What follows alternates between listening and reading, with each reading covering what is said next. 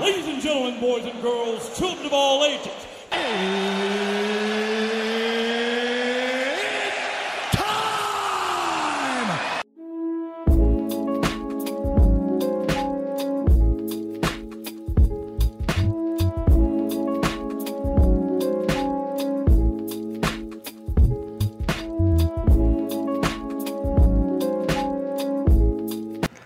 Welcome to my Two Cents Podcast, episode 10, which is entitled Black Hollywood. And before I, I get started, let me list off uh, the national food days for this week. Today is February 21st, and today's food day is National Sticky Bun Day. February 22nd, it will be Margarita Day and Sweet Potato Day. February 23rd, Banana Bread Day. February 24th, Tortilla Chip Day. February 25th, Chocolate Covered Peanuts and Clam Chowder Day. February 26th, Pistachio Day. February 27th, Strawberry Day and Kahlua Day. And February 28th, Souffle Day. Now, before I get into Black Hollywood, let me just say this right now. I have never been so overworked, as in school wise, in my life. I've had to do projects, I had to take a test that I had to come up with uh, concepts and ideas for it to make sure that I understood um, the certain questions. I was just bombarded with a whole lot of work. This has never happened to me so quick.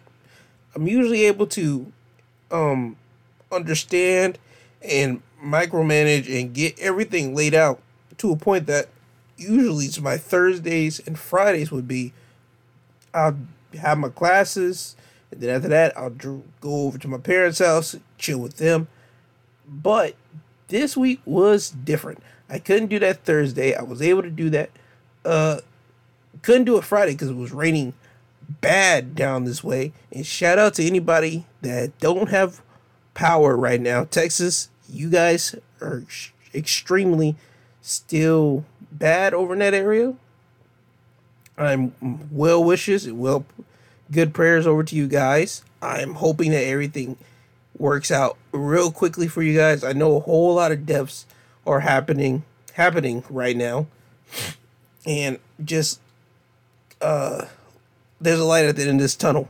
That's the only uh thing I can say right about now cuz I've been in that predicament, but not to the extreme that uh the whole place ran out of energy and you didn't have food to eat. You guys were starving and it was so cold. Usually down this way, the only time I ever had to worry about power going out was whenever a hurricane hits down in September, Octoberish. That's the only time I ever had to worry about if my electricity will go out, and if it does, okay, I'll have to come up with a game plan. But thank God for the past ooh two years it hasn't happened. So yeah, we've been doing good, but still, uh, prayers to Texas and anybody that has lost power, but just notably Texas, and prayers to anybody that's lost uh, loved ones, pets, or anything due to this power outage and not having heat.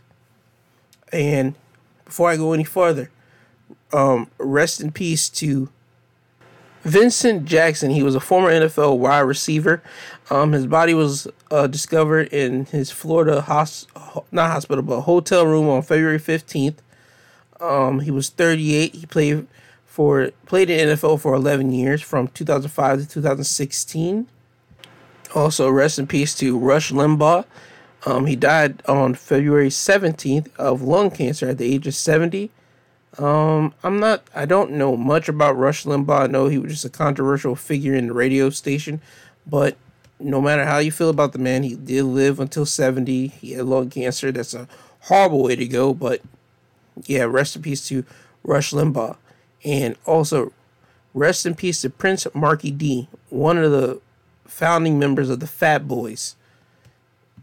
he died.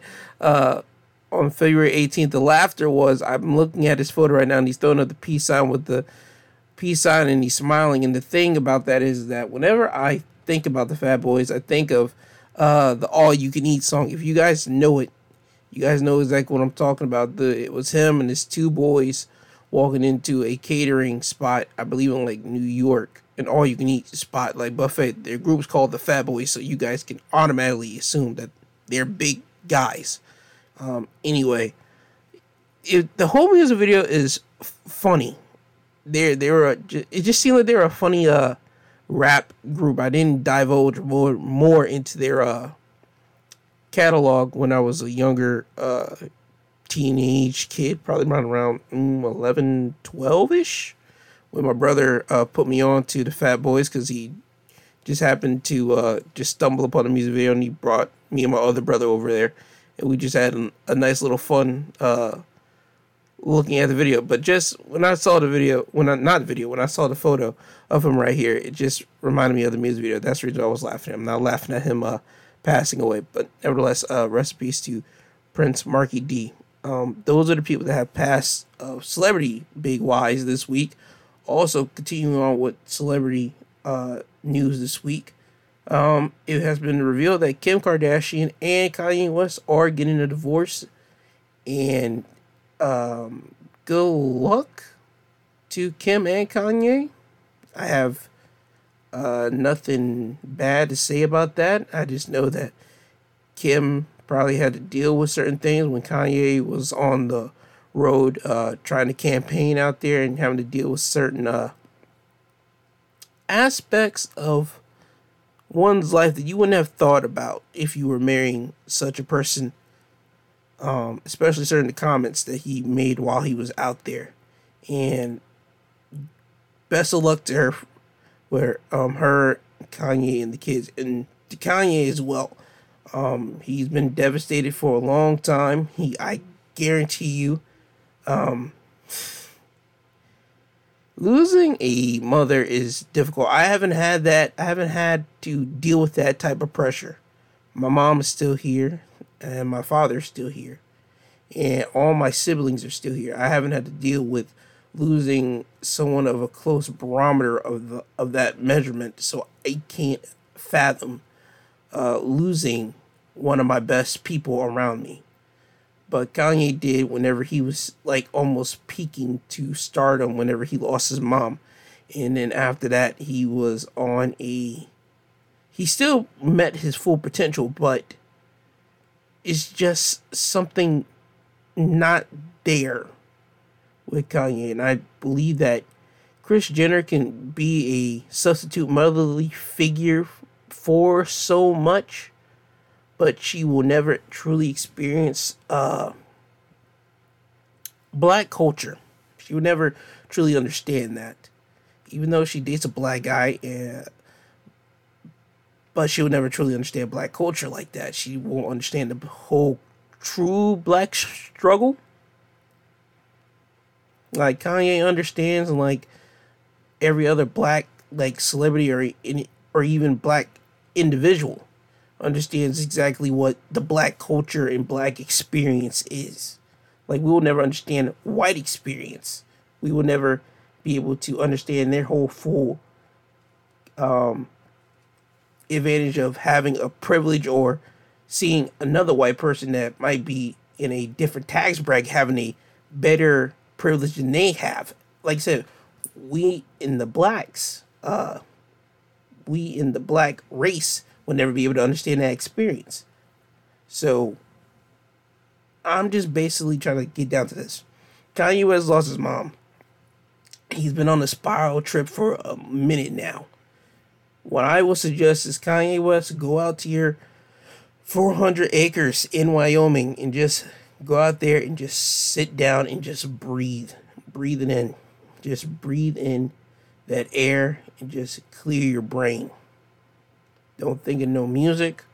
Don't think of anything else. Just think of you, what makes you um, happy, and how to make yourself happier and get over um, losing your mom. That still plays a big toll. I believe on anybody, but I believe when you're a big celebrity and you got a lot of paparazzi and a lot of people wanting to see you fall down, I think that puts added pressure onto your uh, experience. But nevertheless, I wish Kanye West, I wish Kim Kardashian, I wish their whole family well. No ill will towards them at all. Please keep them in your prayers because we don't know what could happen over in that situation. Keep people that have lost power in um, electricity in your prayers. People that can't even drive out here, people that have lost other people in your prayers. Just please do that. That's what I'm saying right now. Please keep them in your prayers. Now, let me jump into Black Hollywood. Black Hollywood is a thing. And when I mean Black Hollywood, I don't just mean um Atlanta. Cuz that's what Black Hollywood is. Whenever anybody thinks of Black Hollywood or says Black Hollywood, they're going to think of, "Oh, you mean Atlanta." Yeah, Atlanta's a cool place. But I mean the black entertainment surgeons in Hollywood right now. And people might say to me, "What do you mean black? The black surgeons? There's always been a black thing." In, no, no, no, no. We've got now mm, more black movies that have been, I would say, covered more frequently than anything. I believe with Jordan Peele's Get Out with Daniel Kaluuya making his film debut, at least for me, that's the first time I ever seen him. And then you got um, Black Panther with Chadwick Boseman, um, Mark, Michael B. Jordan, and Ryan Coogler as the director. You got um, Coming to America 2 come about to come out. People just cramming to see that off a nostalgia base to see if it still holds up. You got black comedians, as in Tiffany Haddish, that's on her peak, bringing up other comedians right now in Netf- on uh, Netflix right now. You got so many black other things besides Judas and the Black Messiah, which I saw this week, and I urge you to see it. If you, I'm not going to say no type of spoilers, but only thing I will say is this: as you're watching this, you will understand why black people have a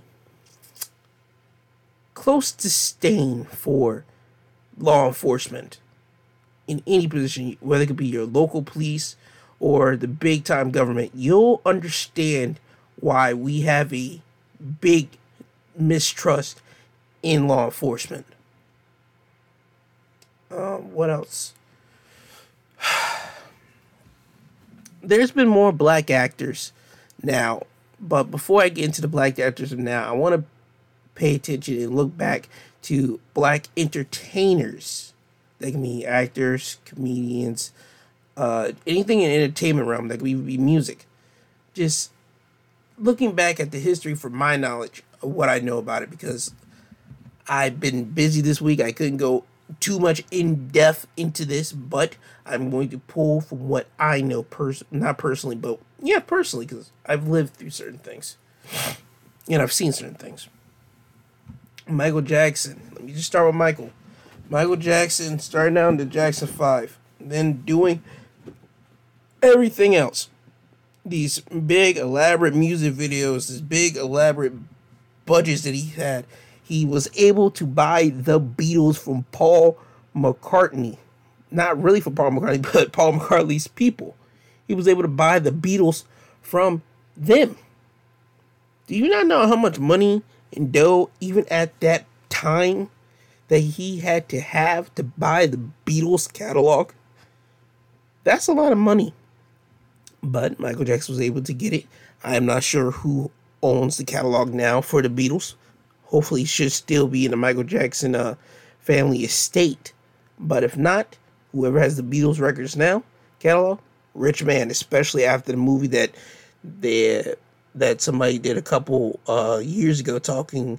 The movie whole premise was if this guy went back in time and the Beatles never exist, he just basically just ganked in basically performed the Beatles whole uh, catalog in a whole alternate universe and made it his own seeing that that was him.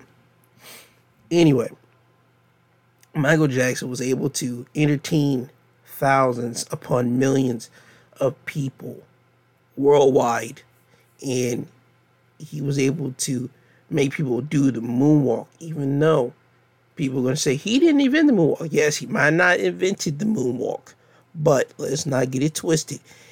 Without michael jackson being the guy to star show the spotlight on the moonwalk i don't think the moonwalk will be as big as it is now.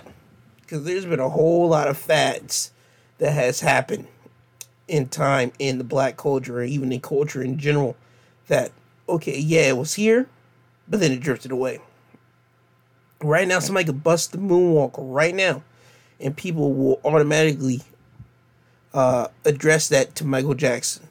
Automatically.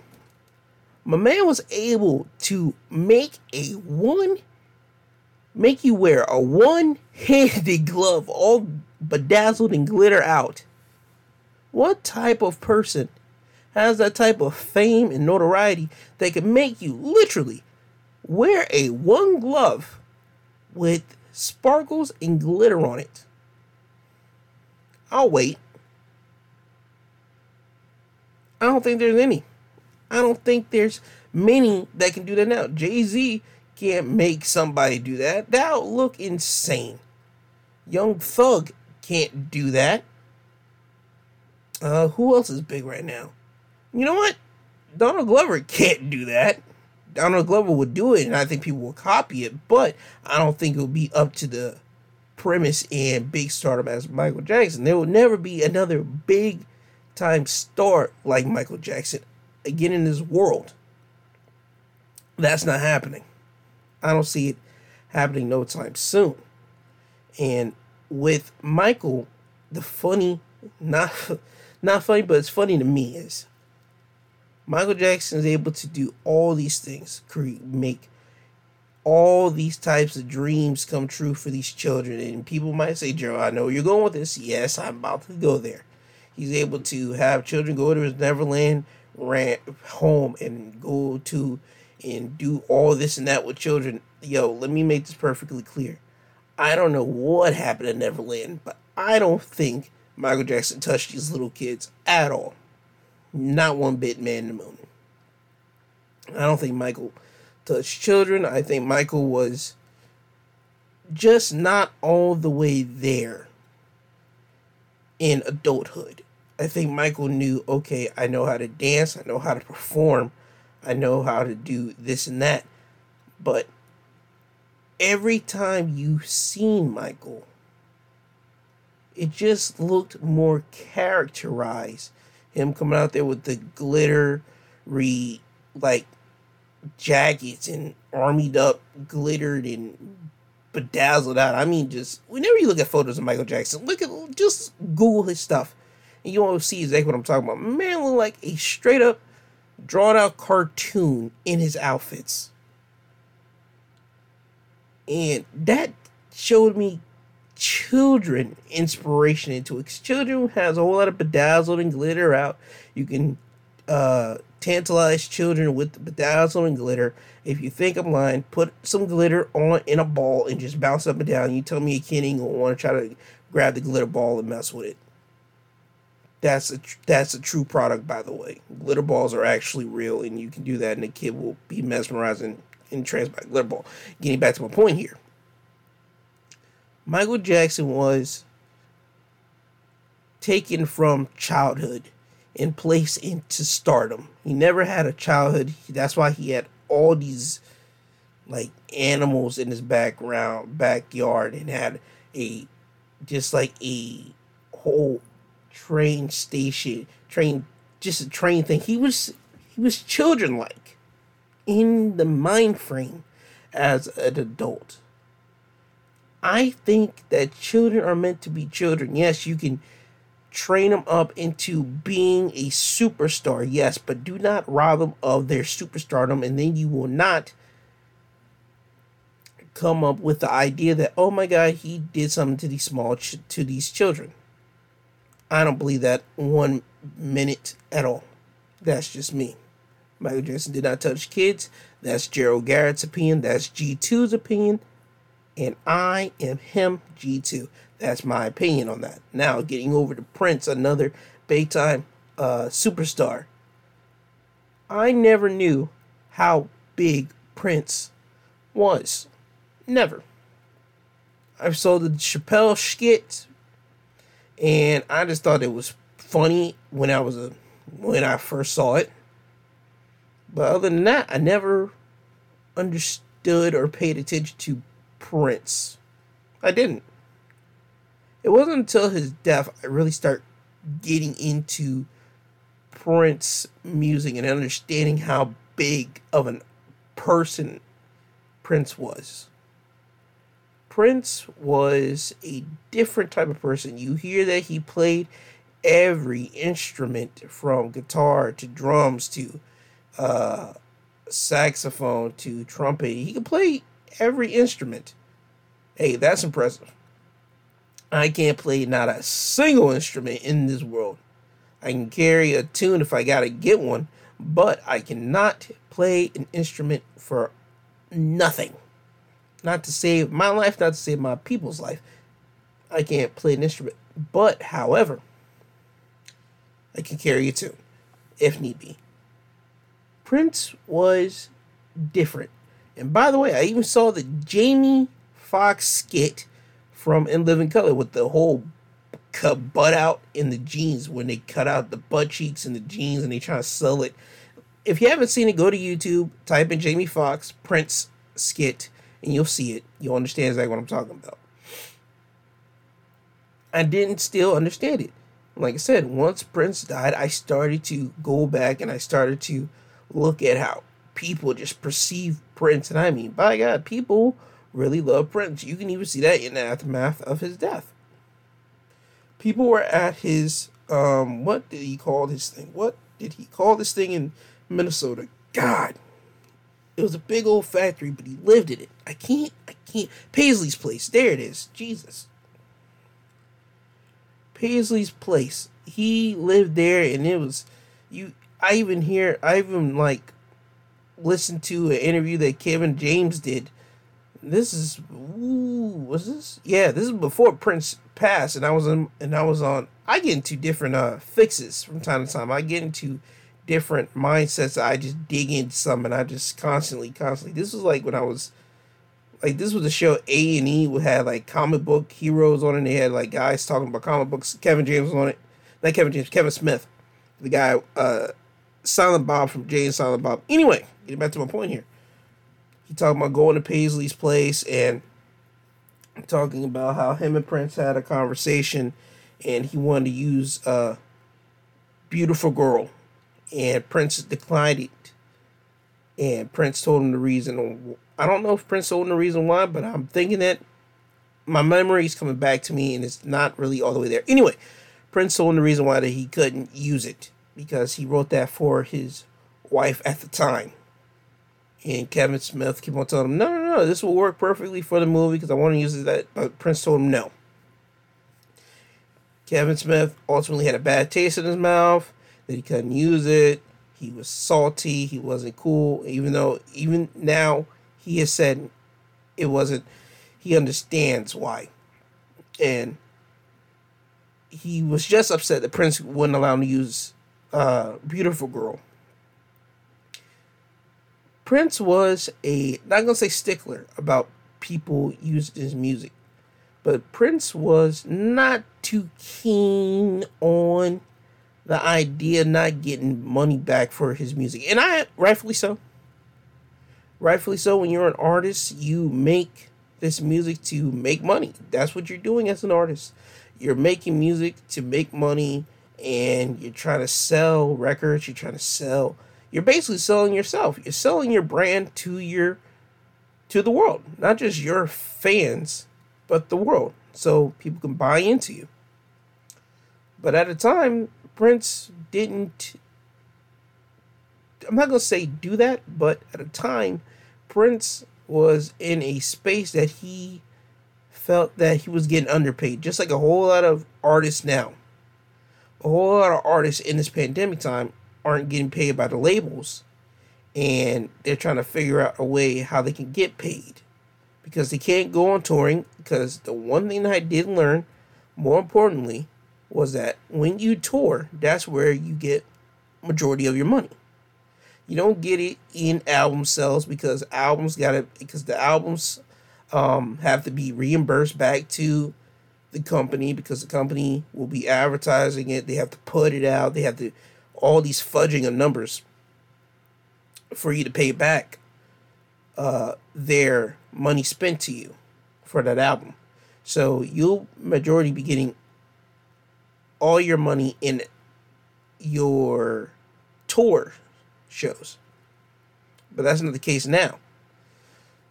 Prince wasn't getting paid uh, what he felt he was getting paid and he wasn't. Um, what was it?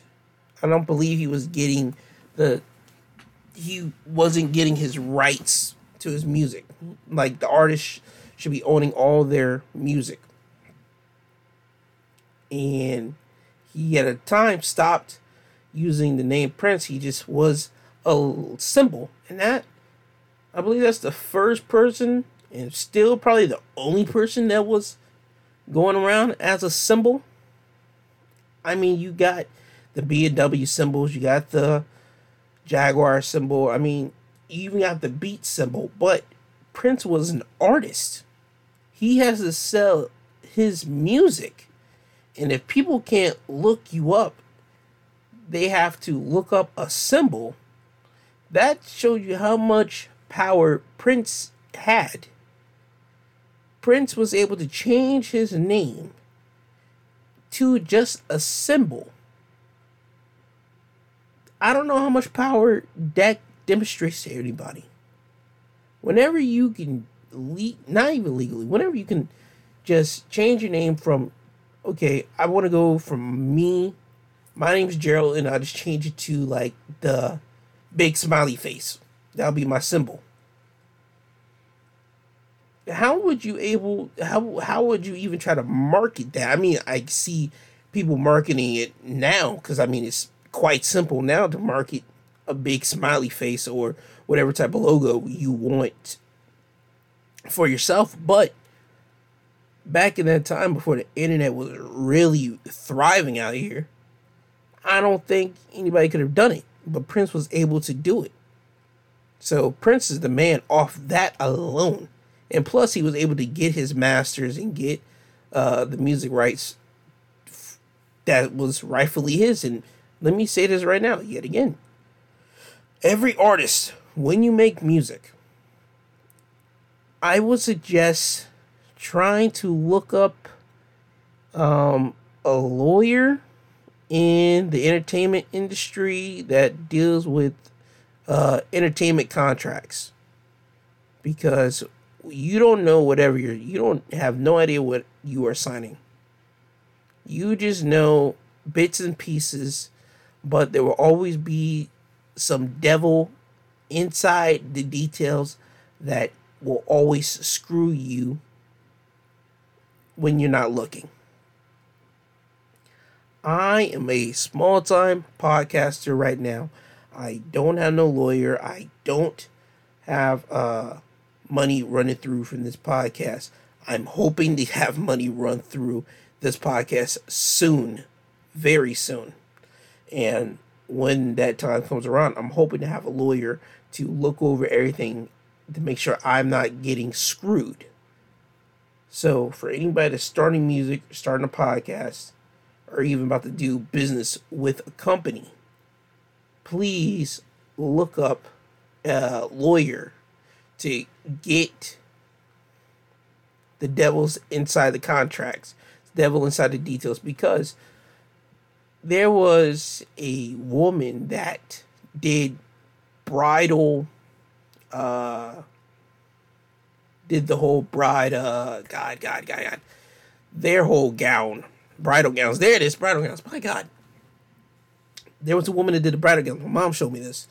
And she was on her youtube talking about how the company that she did a partnership with uh now controls her instagram page um because she started up her Instagram page after she signed the contract and inside the contract, it read and stated that if you did not already have this uh, page started before this contract, the, this page basically belongs to us now.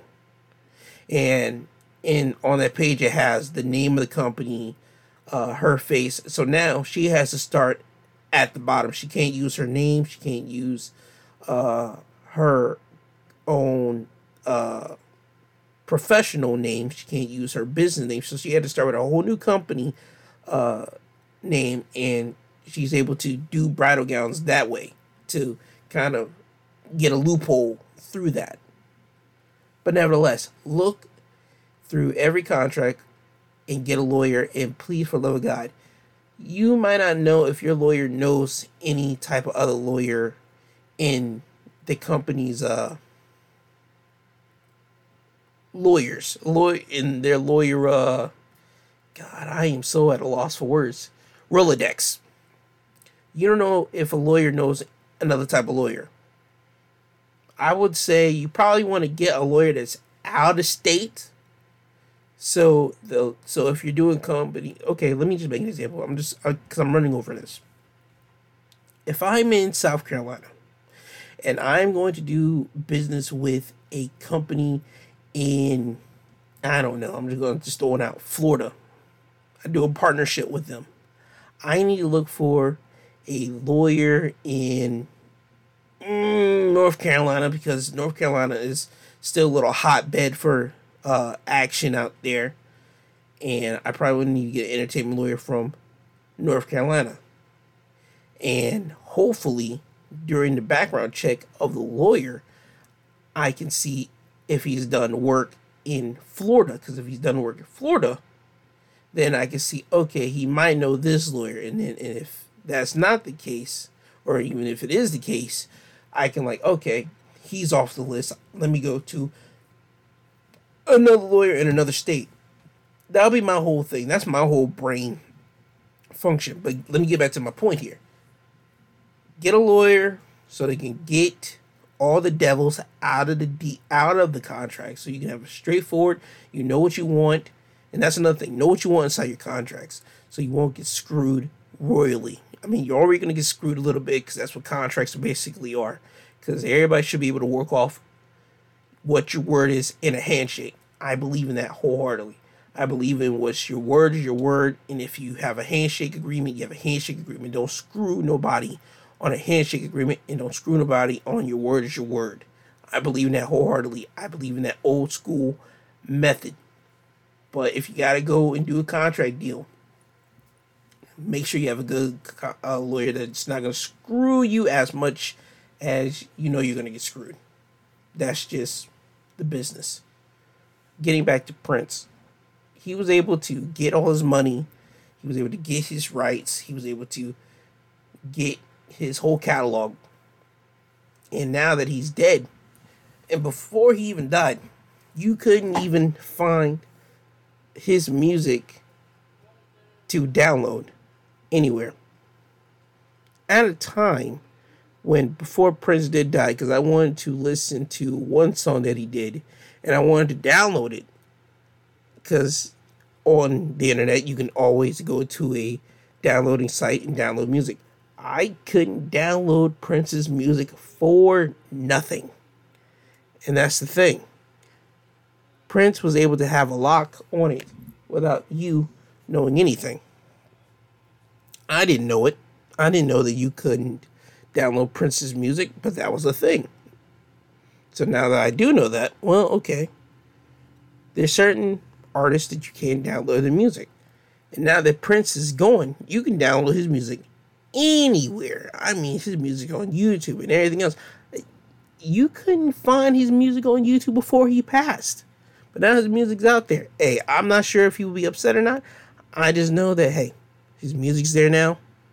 And you guys need to enjoy it for as much as you can because you don't know whenever the Prince family is going to take it off YouTube. Or they just might be making money off of the YouTube on it. I don't know how that side of the business work. I don't know how music business like that works. That's just my thing. And going to somebody that got what was his Dave Chappelle, one of the greatest comics alive, not just in my opinion, but in all of comedy's opinion. He's one of the greats. And I just wanted to play one joke in particular that I personally found completely hilarious. And this is off of Bird's Revelation from Netflix. This is about white people's spirit. Just bear with me on the just you're gonna hear the joke. Just wait a minute. Yeah.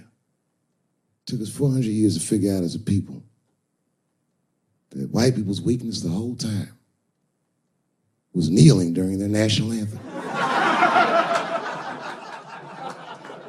That's a brittle spirit. That's right, nigga. On the rock, it's regular. Ah! Ah! What are you doing, nigga? Stand up!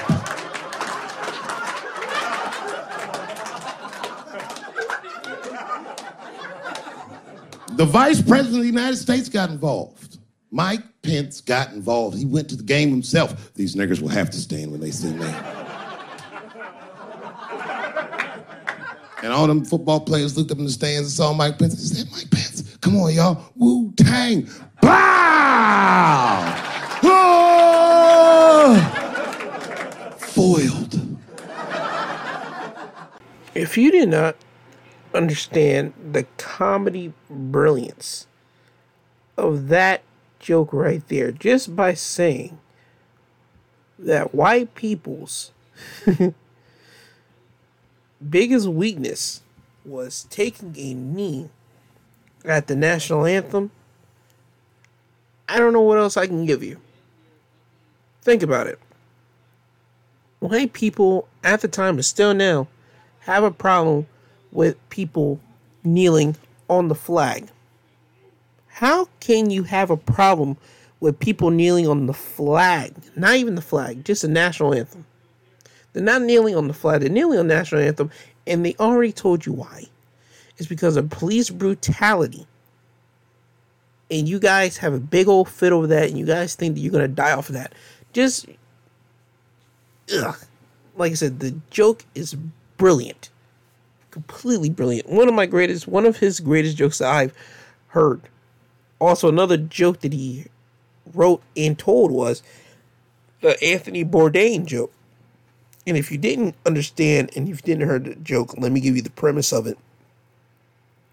He talked about how Anthony Bourdain had the best job in the world. The only thing he did was go around into other cultures and taste their food and just live life how man was supposed to live. And Anthony Bourdain ended up committing suicide.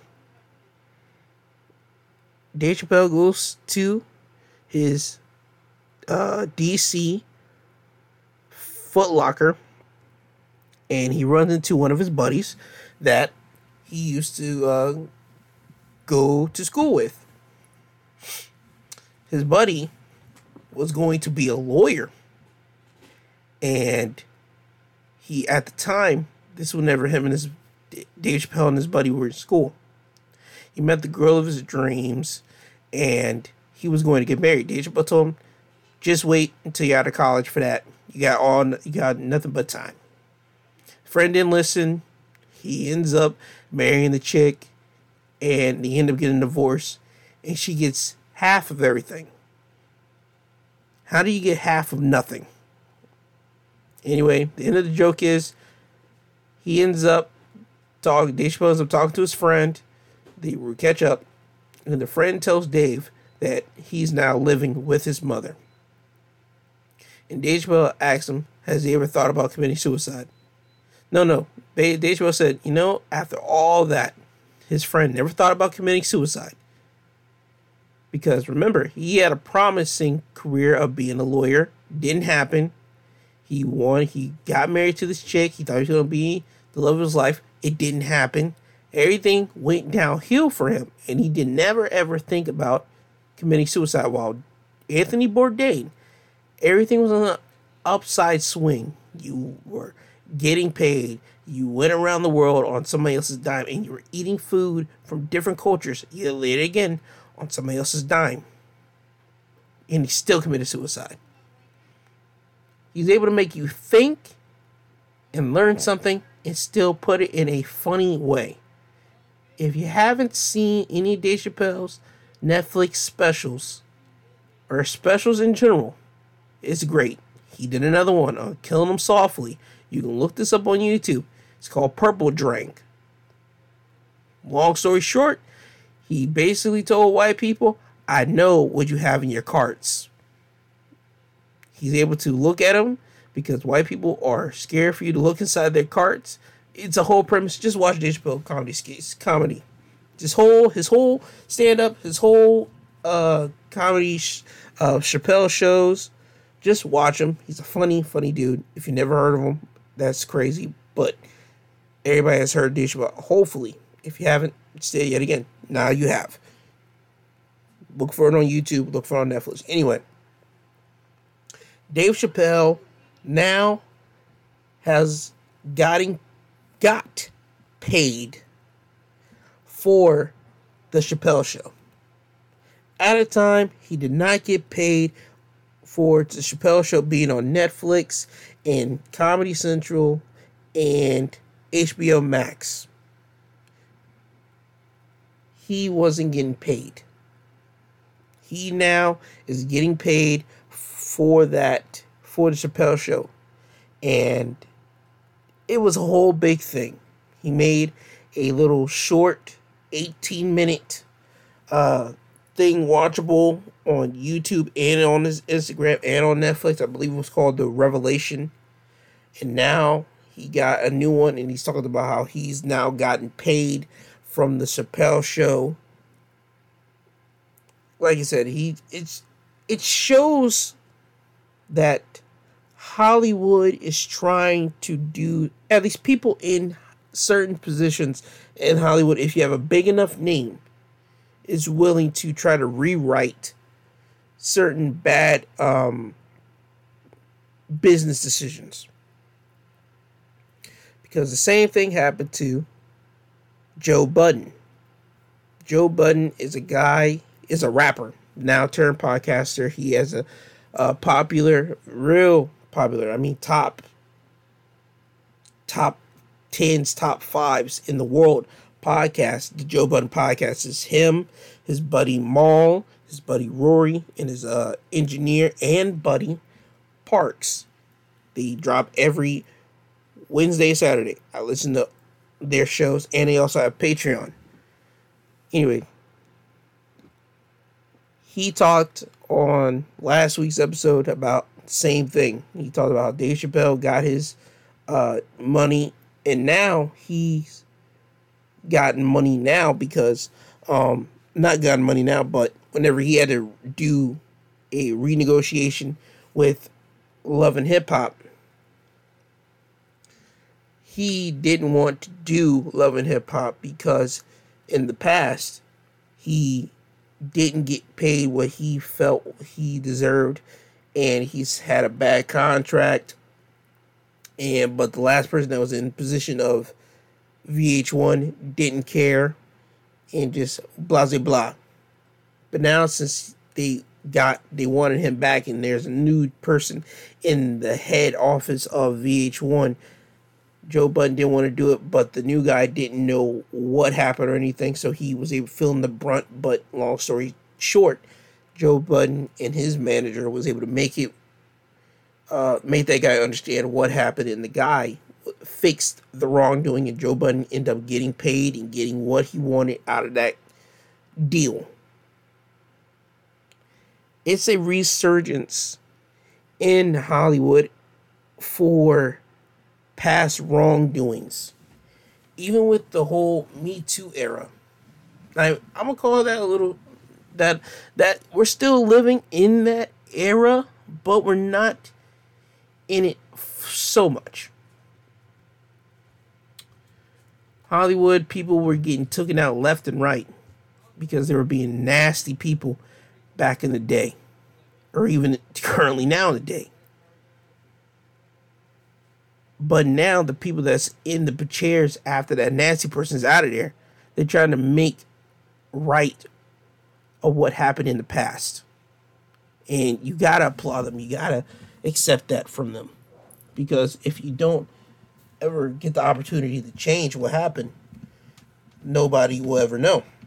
So, with all that being said, thank you to the new people in charge of everything. Thank you to thank you to you wanting to um change rewrite history. Anyway, let me get back on my celebration of black entertainment. Dave Chappelle is one of the greatest comics ever. Kevin Hart, another guy who gets a whole lot of flack now, um, is a great comedian, great actor too. I've seen him in a whole lot of just comedy roles, even him and Brian Bryan Cranston in uh their little movie. It was able to show Kevin Hart being able to play a little serious role, still crack some jokes here and there inside the movie, but just him being able to pull off the serious man in that movie. Kevin Hart gets a lot of flack because people think he's not funny. Yes, some of his comedy specials might not be deemed funny, but black people, please understand that we have to continue to pump our black comedians. We have to continue um, pushing them into the stratosphere. We have to continue championing them, championing them, because there are there are some comedians of other races that are not funny at all, and somehow they've gotten shows upon shows upon shows, specials upon specials upon specials. We have to push our own. We have to support our own. It's a thing that needs to happen. It's a thing that should be happening. And black communities that are at the top, do not forget who brought you to that mean light. Do not forget who helped you along the way. Don't get a big head and think that you are now untouchable because you or have the people behind your back. No, you still have to be right. You still have to be funny. And you still have to make sure that you are taking care of your business. Because if you don't, well, you're going to have a problem if you don't take care of your business, you're going to lose us backing you because we don't like to back people that are not there. We don't like to back people that are there, but then they're falling off and they just don't care. We don't like that. We want to keep championing you whenever you're doing good, and even though you might take a one bad stumble, but we still like to champion you. But you gotta show us that you care. You just can't be like, ah, I don't care. You know, they gotta know that they're gonna champion me, keep championing me. No, no, no. You have to care. Do not, and I repeat, do not just think. Do not just think that we are going to back you because you're black. in certain instances, yes. In certain instances, not at all. You have to be funny getting back to that, I never understood the whole Richard Pryor uh, funny thing. I never understood it until yesterday. I was watching a small clip that Netflix put up of 40 minutes of black uh, comedians, or just said black excellence, something like that on the title for Netflix on YouTube and in it it had a Richard Pryor uh, little snippet snippet in it, and Richard Pryor talked about um, police officers putting black men in chokeholds and saying, "Can you break a nigga?" and he made a whole little thing, and you just saw how people just laughed about it and laughed. I laughed and then he went to another small, uh, short skit where he talked about how policemen have dogs, uh, pit bulls, and rock. I believe uh, another type of speed, nah, another type of dog. And he talked about how the dog will. It's easy to catch a white man, but it's hard to catch the average. No, he said it can catch the average white man. And then he mentioned how a dog would try to catch a black dude, and he talked about how he saw a dog running after a black dude, and it didn't get far because a black man was running. And then he saw him turn his hat backwards and just get into another gear, and the dog just like stopped and like gave up. You just just look at the skit, you understand what I'm talking about. It's a funny skit. I enjoyed Pryor's work in um, Harlem Nights. Harlem Nights was, if I would say a good night, I'm not gonna say just a good movie. It was a great movie because you got to see Eddie Murphy, you got to see Richard Pryor, you got to see Redd Foxx, you got to see young Charlie Murphy, you got to see um, some other black comedians in the movie. You even got to see Arsenio Hall. You got to see, uh, God, what's her name? It's from a different world. Hold on, hold on one minute while I look her up. Hold on one second. There we go. I got her name now. Jasmine Guy. I, let me list off the cast for you. Yeah, Eddie Murphy, Richard Pryor, Redd Foxx, Della Reese, Jasmine Guy, Arsenio Hall, um, Lela Rochon, Sean, no, Stan Shaw. You got Thomas Ford, who everybody would know as Tommy from Martin. You got Charlie Murphy. You had Robin Harris. And you had a guy named Ray Murphy Sr. When you watch the movie, you'll understand why it was funny. You'll understand why black comics at the time were able to get into this movie and now it's a cult classic. Or people might even say a classic. To me, I believe Harlem Night Harlem Nights is a classic. To me.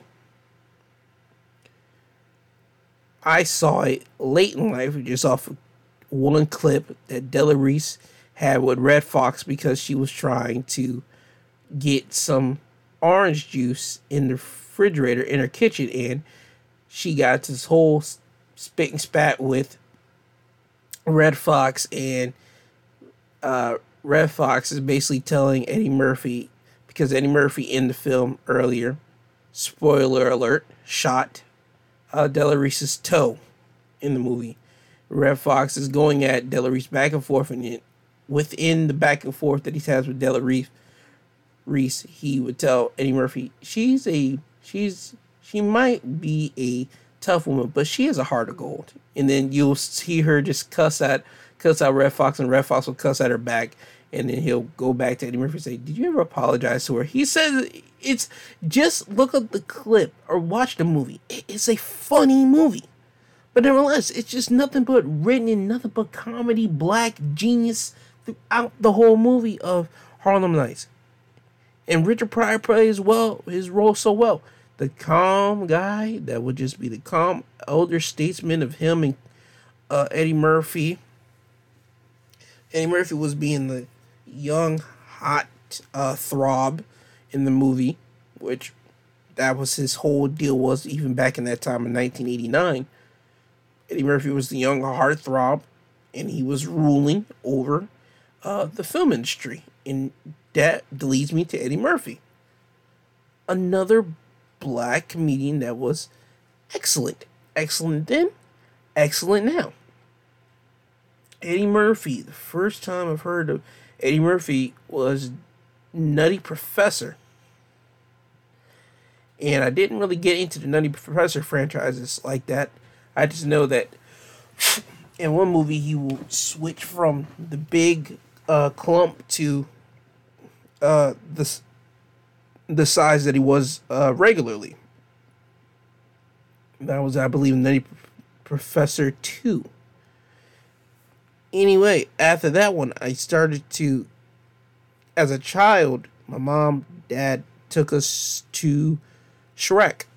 And Shrek, Eddie Murphy was the voice of Donkey. As a child, you go to the movie theaters with your parents and you're there to have a good time. You're there to watch a movie. And as a child, you sometimes know the movie that you're going to see, sometimes you don't. I don't remember all the little bits and details, but I remember going to the movie theater watching Shrek with them. And Donkey's voice is so is one of the Donkey the character is one of the best highlights of that whole Shrek franchise. Donkey is a key a key figure in uh, the Shrek franchises. Donkey is a key figure in just the whole cartoon movie franchise as a whole industry. Eddie Murphy's I don't I believe he was if you can point up any voice actor with Donkey now, I think you're only going to think of Eddie Murphy because Eddie Murphy has uh, made Donkey his own. He's made Donkey his. If something were to happen to Eddie Murphy now, or somebody try to play the voice of Donkey in something else, everybody's gonna think, okay, he's okay. That was probably a great Donkey or something, but great voiceover for Donkey, but that's not Eddie Murphy. Nobody can do Donkey like Eddie Murphy.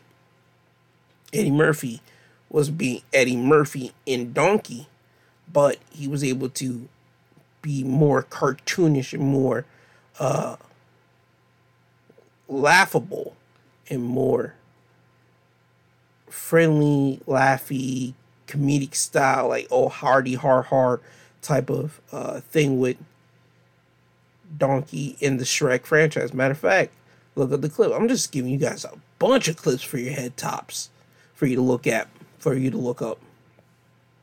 Donkey walking with Shrek um, up to Lord Farquaad's uh, church in the chapel. He's talking about, I'm not sure if that was that part or I believe it was the some it was sometimes some part during the movie. He was talking to Shrek and he's talking about do you love Fiona? Yes. Do you how much either I don't know if he said how much do you love her. But anyway, he was going into his whole diatribe and he hit him with the but you got to show a little tenderness. And he said the chicks love that romantic crap. Just look at Shrek with the kids or watch it by yourself. It's a great movie. Eddie Murphy was able to turn Shrek into his own. Eddie Murphy has another movie that I personally enjoy. It's Trading Places. It's him, Dan Aykroyd, Jamie Lee Curtis. Jamie Lee Curtis was a prostitute in this, and Eddie Murphy was a shyster in the beginning of the film, and Dan Aykroyd was the guy that went to college that was going to get married to one of the owner's uh, niece in the movie. I mean, just Dan Aykroyd had it all. But in the movie, the two owners make a deal for no, no, they didn't make a deal. They made a bet that they could turn Eddie Murphy's Eddie Murphy's character into a hotshot um, elitist while turning Dan Aykroyd's character into a bum, a guy of crime and everything. They made the test basically was, and I wish this test really did happen in real life so rich people can understand how hard it is for poor uh, individuals. The test was that Mur that a person born with a silver spoon in their mouth can easily um, develop crime be a person of crime or a person that does crime if they were born into uh, a poor circumstance or has a poor circumstance mindset. And on the flip side, a person that's poor can easily have a rich person mindset if you surround them by nothing but uh, opportunities and uh, lifestyle jump starts throughout life. So the basic premise was if we could take this poor person and turn him into a rich person have him have a rich person mindset, while we could turn this rich person into a poor person, went into this poor person's mindset of tr- crime and thievery. That was a deal between the two owners. Um, they ended up doing a deal. It was a success. Eddie Murphy became big hotshot guy. Dan Aykroyd, his whole life got turned upside down, and he went to uh, a short period time of crime, trying to get his life back, trying to reclaim everything of his. I'm not going to spoil what happened in the end of Trading Places. I shouldn't. I sh- I'm not going to say nothing more because Trading Places comes up on all the time.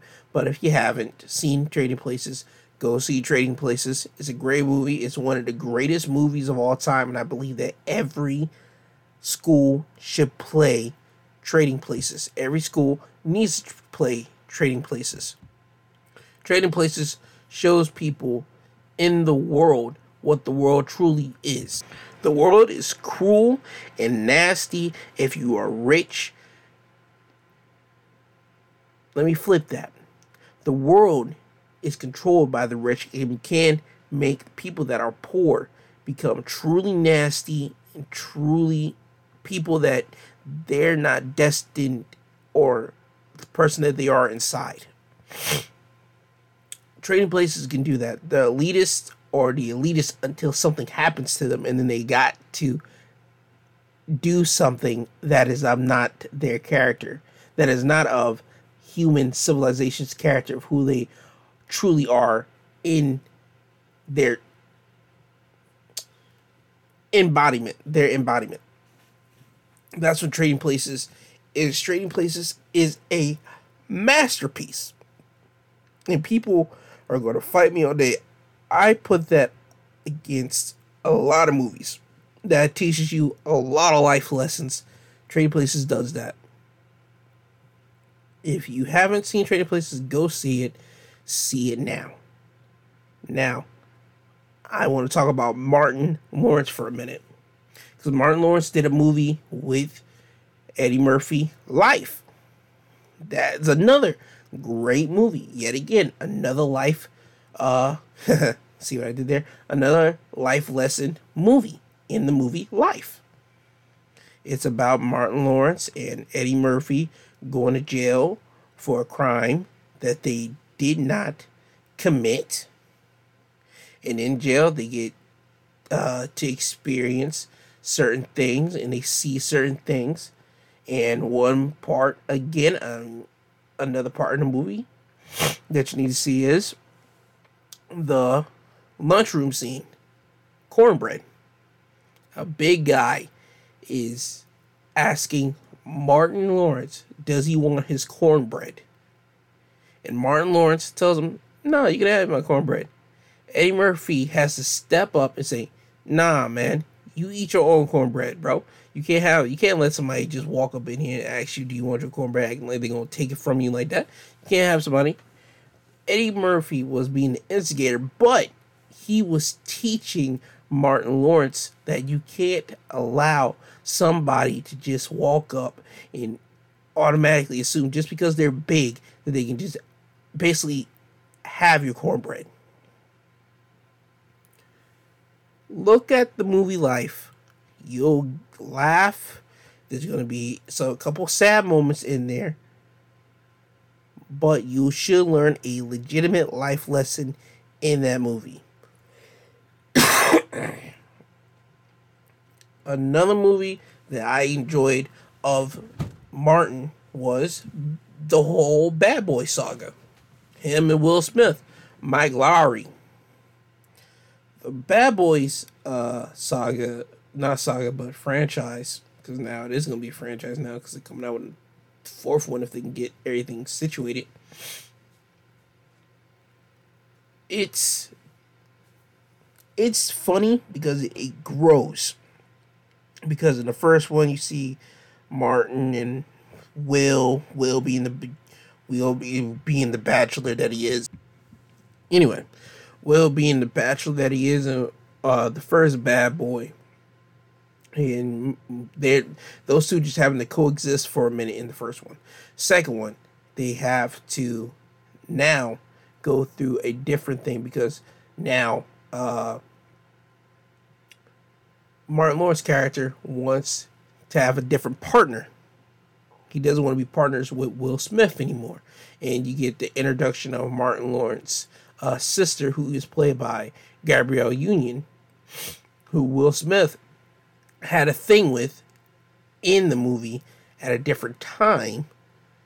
And that it just becomes awkward because Martin doesn't know about it. So those two got to go through all that. And in the movie, Martin's sister gets captured and they got to rescue her then. And now in the new one, that they just had Bad Boys for Life. I had to pause it there to make sure that I was doing the right thing. Yes, Bad Boys 3, Bad Boys for Life had Martin Lawrence and Will Smith. And now Martin's daughter has had a child. And now Martin's a grandfather. And Will is still trying to be the playboy. But he's not really the playboy anymore. He's now growing into a grown up. And he's no longer looked at as the uh, young heartthrob anymore or the hot throb at all in uh, this movie, and he has to come to terms with that.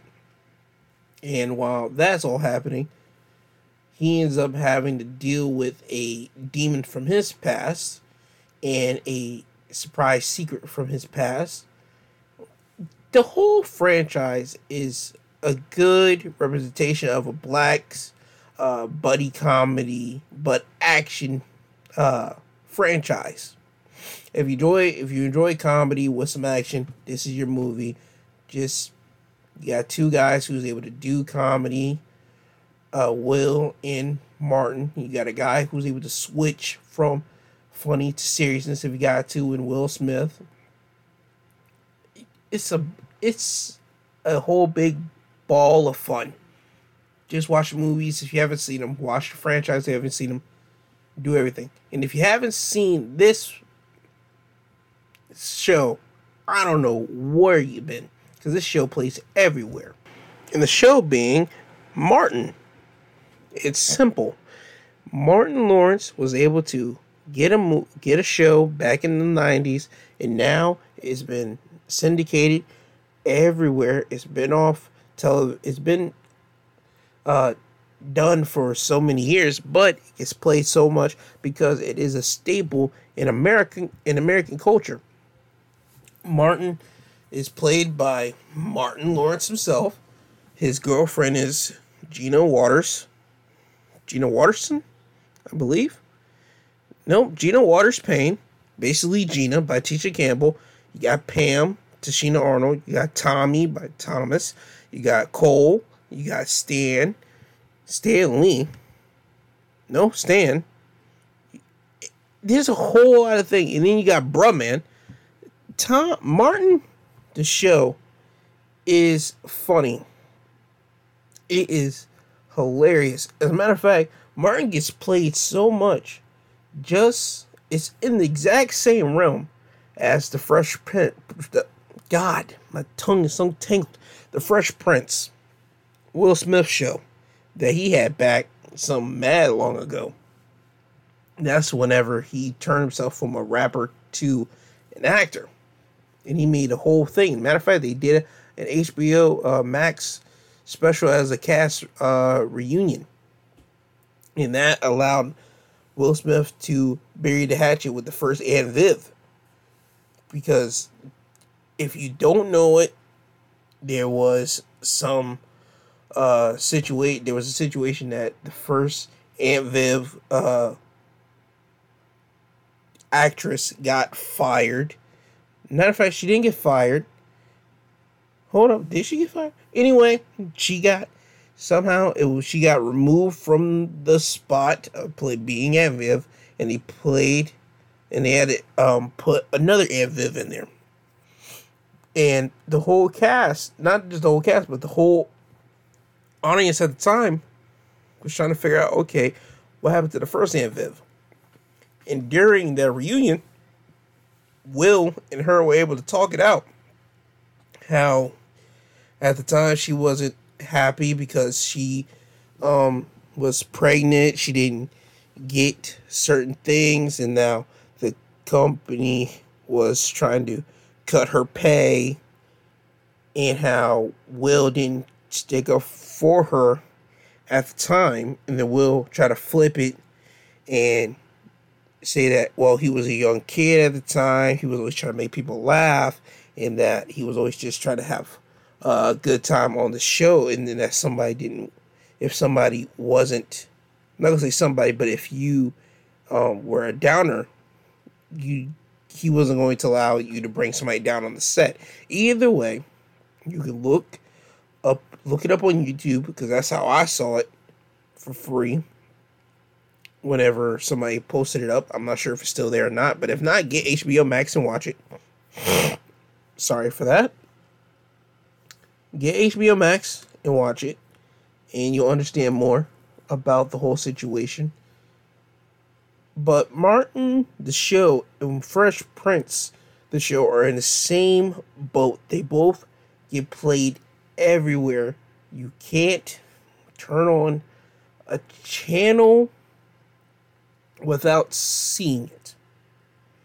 Martin is getting paid. Martin Lawrence, I don't believe, has to do another show in his life or do another film in his life, and he'll just get paid off of reruns from Martin, the show. The only time that I believe that will anything will screw up his money is if him or Gina had to do something real despicable the like a Me Too crisis comes out, and I believe that's the only way that whole series will get ganked. Just like the Cosby series, Cosby did something nasty, and the whole series got ganked, and that means that stopped checks rolling in for everyone that dealt with the Cosby Show. So the only time that Martin show will get ganked is if him or Gina did something nasty in the past time before the Me Too era. Same thing with Fresh Prince. If Will gets caught out with a Me Too thing, he's out of here. That Fresh Prince uh, whole show is out of there. Anything that has anything to do with Will Smith is out of there. He is one of our black elites. And we cannot have anything happen to Will Smith at any point. He is at the top. He's one of our blacks that are at the top. Another black that's at the top, Denzel Washington. Denzel Washington, one of my favorite actors in like ever. The only thing that the only way how I even acknowledge even think about Denzel Washington is whenever or whenever I think about Training Day. Training Day is how I was brought into Denzel Washington. Him playing a corrupt cop and him just being so smooth with it and his whole thing at the end whenever he's about to go out he's saying he'll put a case on every single person and he gets into a whole thing where he's surrounded and he's getting shot so many times. Almost the same thing like set it off with Queen Latifah's character when she got killed. If you look at it and put the comparisons both back side by side, just look at it. I'm just saying there's a comparison of shootouts with Queen Latifah's and Denzel Washington. Getting back to my point, and I digress. Denzel Washington has been named the greatest actor of the 21st century. Hold on, let me look that up because I want to make sure that I'm right on here. I don't want to make to throw out anything that's a false negative. Yeah, I did the research, and he was named the uh, greatest actor of the 21st century. And you to give that to a black man, yet again, we're living in America, and, and people might say, "By God, Jerry, you go back to the black card again, back to the race card." Everything in America, whether you like it or not, has something to do with race. It's crazy to say that. It's crazy to constantly have to say that, but you should acknowledge it. It's true. It's okay to say it, but you got to figure out a way to fix it if you don't like somebody saying it. fix it. Figure out a way to fix it. But if you can't, just deal with it. Now, let me get back to this. Denzel Washington has been named the greatest actor of the 21st century. I know I got brought up to Denzel by watching Training Day. But after that, I started watching some of his movies. I watched American Gangster when he played Frank Lucas. Great movie. Blue Magic. I don't care what you want to call your project, you can call it anything else. But mine is Blue Magic. You can call it baby crap. I don't care what you call it. But keep my thing out of your mouth. My product is called Blue Magic. If you know the scene with him and Cuba Gooding Jr. inside a club, that's you know what I'm talking about. If you don't, yet again, there's another movie to watch on your list. American Gangsters. If you haven't seen Equalizer 1 or 2, Equalizer 1 is great. Equalizer 2 is okay. Equalizer 1 is the one that you need to watch if you haven't seen it. But Equalizer 1 and 2 are good films. I watched Fences. That one was a confusing one to me, where Denzel just being a uh, father on tough ends, I believe. Like I said, I couldn't really get into fences like that. But I'm want to watch Malcolm X. That's one movie I haven't seen yet. And people and that's hey, I'm just letting you know, I gotta see Malcolm X. I'm trying to see it somewhere, some out here. I'm trying to see it. I'm just letting you know. I haven't seen Malcolm X yet. But yes. Uh, I've seen Inside Man. That was a cool movie that they had. Magnificent Seven. I've seen that one. It was a good one. It's him in a uh, in a western with him, Chris Pratt, uh, and some other guys in it. And if you haven't seen that one movie, go watch it. It's good. I've seen Deja Vu. It's him going back in time to make sure Paula Patton does uh, doesn't die in the movie. I've seen him in Two Guns. Yeah, him and Two Guns. Him and Mark Wahlberg. A funny movie for is a is a funny cop movie for that. I've seen uh, Roman J. Esquire, Roman J. Israel Esquire. It's him playing a lawyer. I'm not gonna say the rest of the film name, not film name, but I'm not gonna say the rest of the what happened in the film. But if you that's another one about racial uh, injustices. Denzel Washington is a great actor. He deserves a whole lot of more, a whole lot of accolades that he gets, and he deserves much more. He's opened the door. There's a whole lot of black actors and actresses that look up to Denzel Washington because he is our tippy top black actor of longevity that stays in the big bright lights cell movie on his name alone. That's Denzel Washington. That's our guy for us. Now, and I'm not sure if anybody else is going to claim it, but I will. Our guy now that's going to be just sell movies on his own with his name value the Rock, Dwayne Johnson. And people might say, well, Joe, he is Samoan too, and he's black. Yes, I claim him black, and I claim him as Samoan, but I will claim as black because, well, he's black. What more do you want?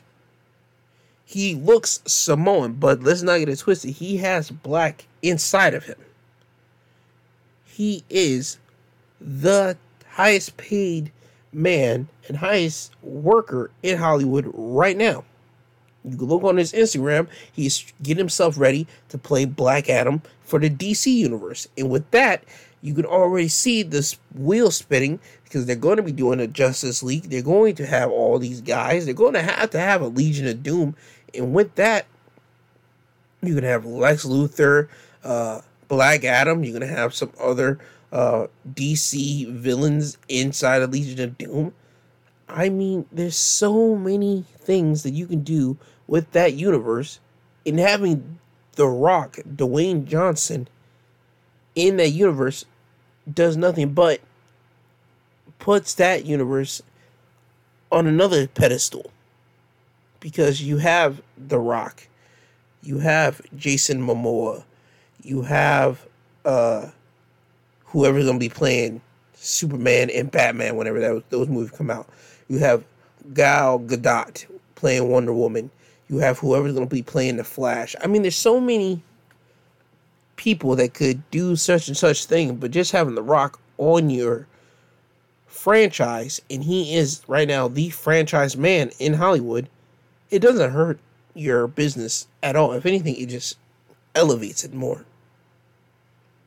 The Rock has done so much in entertainment. Yes, he took a slow start, but now he's done so well, and now anybody in the wrestling profession can jump out of wrestling and do Hollywood right now. John Cena is doing that right now.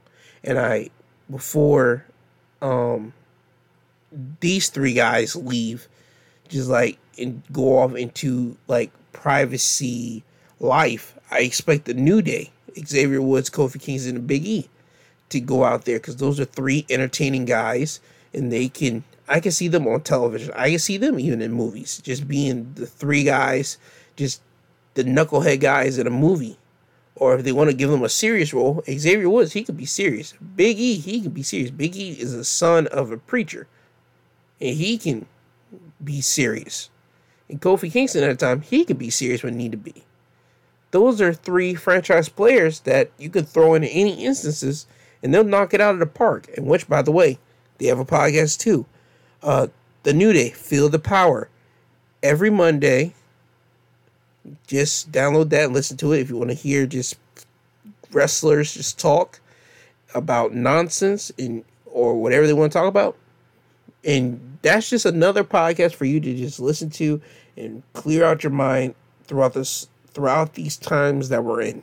Just for you to just breathe. That's a podcast that I will suggest you just listen to. It's just to hear three guys just have fun and just talk amongst one another and talk about just different types of nonsense. I have seen so much entertainment content, so much that I am lost my track of thought of who I want to talk about next. Because I don't want to jump over somebody that's great, that deserves the content before I talk about the new generation of people and even the fallen gentlemen like a Chadwick Boseman who died at the end or in the middle of 2020. Matter of fact, just died in 2020 and he still had a whole life ahead of him. He still had more stuff to do. He was he was and is the Black Panther. When anybody thinks about the Black Panther uh comic or even just the Black Panther just itself, they're gonna think of Chadwick Boseman now because he put himself into that character, and that character is now him. Seeing anybody else inside that Black Panther characters, even in the suit, stepping up to be T'Challa, you now have a big, you have big shoes to fill. Because Chadwick Boseman isn't here, and he did such a great job at being T'Challa we only saw him as being the Black Panther. Now, it's the same thing as anybody going to try to be Iron Man. If uh, Robert Downey Jr. were to pass, we all identify Iron Man as him. So, Chadwick Boseman, the last thing I saw, man, was Ma Rainey's Black Bottom, and he did a great job as being uh, the cocky guy that was letting everybody know, I got this, I got this, but ultimately, in the end, he didn't have this, he he uh, falled on his words. If you haven't seen Ma Rainey's Black Bottom, it's on Netflix. I will suggest you to go look for it and see it. It's a good film. It's a good film to watch. It's a good film to see. And yet again, it's an old trope of mine, but I'm going to say it again you're going to understand why in the entertainment business black creators do not allow your content to just be ripped away from you and treated as trash because That's what happened. In Ma Rainey's Black Bottom, in the end of the movie, Chadwick Boseman character created a song. The guy said, "Well, technically, well, we don't need those songs. I'll pay you. I'll pay you for the songs. You're not gonna record them. I'll pay you for them. They're never gonna be heard from the side of day. If we're gonna be honest, but I'll pay you for them because I did tell you you could write them. I did tell you you could record them, but I'll pay you for it. I'll just pay you. That's fine. I'll pay you for the songs. And in the end of the film, after Chadwick Boseman has a ultimately snapped breakdown moment psychologically in his brain, he ends up killing one of his own band members. At the end of the film, you see the guy that bought the song from him have white, a whole white orchestra, a white dude singing the exact song that Chadwick Boseman made. That is showing racism at its finest. Yet again, white people doing white people things to other minorities. The whole Jedi mind trick. We are not the people that you need to see. You will not be recording this. I'll pay you for it. And while I was doing that, I had the whole Jedi mind fingers. If you know what it what it is, just look it up on YouTube. If you don't know what it is, Jedi mind trick. Chadwick Boseman, he got dealt something crazy because if you would have said something earlier, because my mom brought this to my point, brought this to her point, and it makes me resonate now because even after the effects of Gorilla Glue Girl, a Gorilla Glue woman who had the Gorilla Glue stuck in her head for about a month, and then a doctor was able to get that out.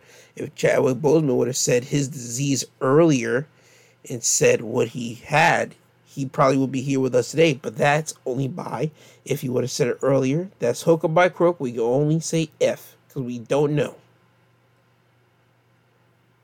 We're not saying I'm not saying anything wrong. He dealt with it in his way. He wanted it to be private. He wanted to keep it private, and I respect it. I do because I'm a private person myself.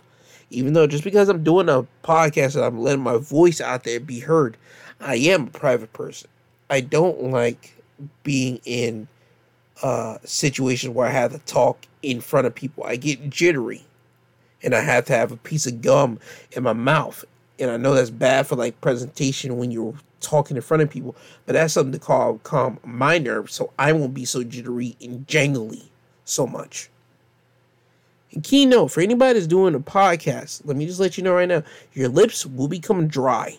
You're gonna be times throughout your podcast, you gotta pause it and take a slip or something, or take a drink of something just to unchatter your lips. So whenever you do a podcast, please have a co uh, of your podcast or do it with somebody else because you're going to be seeing that sometime soon in this uh, journey of this podcast. Me having people on here, not just because um, uh, my lips get dry or my your throat gets dry or something like that nature, but because it gets tiring of listening to one person's voice all the time. So throughout this podcast journey that I'm on, you're going to see, you're going to hear from other creators in uh, that I talk to. You're going to hear from other people that I talk to. Um, but nevertheless, let me get back to what I was talking about. If he would have, if Boseman would have talked earlier, you probably would have heard a lot more. Um, you you probably would be here today. Maybe that's just maybe. Let me speak about another guy that's of the now generation. Michael B. Jordan, aka Killmonger in Black Panther. He did a crazy great job. And personally, I identified more with the Killmonger side for wanting to keep your energy and keep the vibranium and stuff amongst your people instead of sending it out to everywhere else. I vibe with that whole deal. That's just me. You could look at Black Panther, you could dissect it yourself. I get what Killmonger was going with that whole time. I get it and I respect it. Michael B. Jordan played Killmonger, who did a great job of that. He needed therapy after that. He played uh, Apollo Creed's kid in Creed 1 and 2. I never seen one. I saw the second one where Creed uh, had to go against uh, Drago's son. The movie, the second one was good. I never saw the first one to really have a fair critique of like, oh my god, the first one did this. I only tell you how I thought about the second one. And the second one, I believe, was a good uh, caps capping off of the story of the Dragos and the Creed and the Rocky.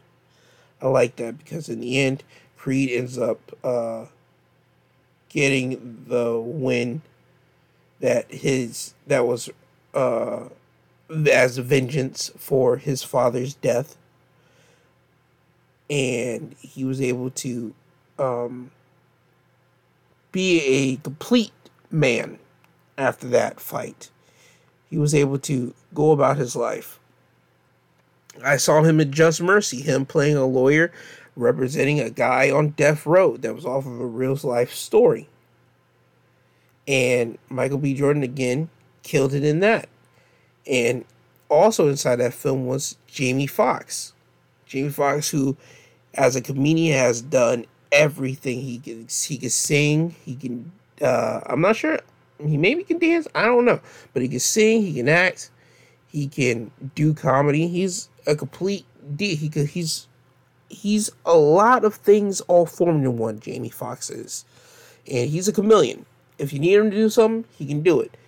And I'm about to get Jamie Foxx and everybody else because it just made me think about a group of people that I was supposed to say earlier, but I didn't. But I'm going to say that to Michael B. Jordan in a minute. Michael B. Jordan is now uh, known as this big time uh, s- sexual figure to people. And I'm not sure how this.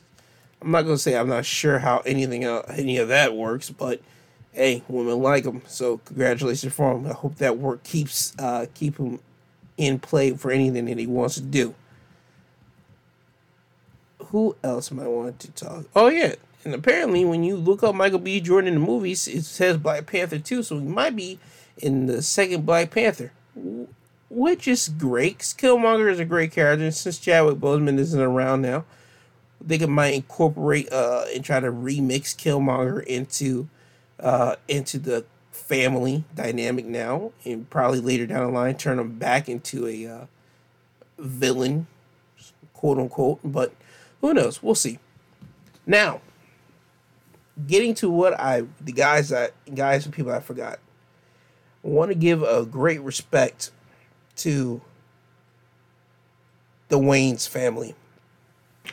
In the beginning, it was Damon Wayans, Keenen Ivory Wayans, Marlon Wayans, Sean Wayans, and through and uh, Shikana or Shantae Wayans, sorry, the sister of the Wayne the Wayans family of the four boys and one girl who started out in in Living Color, who in Living Color was a complete jumping pad for people like uh, the Wayans and Jim Carrey and Jamie Foxx and uh, God bless. Um, who else came off that? Je- Jennifer Lopez, by God, one of the Fly Girls was a starting pad for all of those people to jump off that thing living color. Oh yeah, and David Alan Grier and Tommy Davidson. My God, that show you so many more that I just forgot. Living Color was the show and is still the show now because you got sketches that were uh, the black critics, the two black the two gay black critics, to be more specific, Homie the Clown any Jim Carrey sketch, whether it be him as Firehouse Bill, Fire Marshal Bill, or Elvira, or um, God, just any sketches that Jim Carrey was in. Or matter of fact, look at his uh, Vanilla Ice sketch, or even the um, Snow, the Informer sketch. And then you got even when Damon Wayans was uh, Minister Farrakhan on the Star Trek sketch with Jim Carrey playing uh, as uh, God. God bless. Was it Kirk? Yes, Kirk. As a little funny sketch to Star Star Trek. The Living Color was a complete different shift because people were able to look at that black people were able to look at that and find their comedy in that show while they couldn't find it in shows like SNL because SNL didn't really cater to a black audience. I'm just gonna call it for what it is. They didn't, even though they had Chris Rock on there, who who became a big, massive star.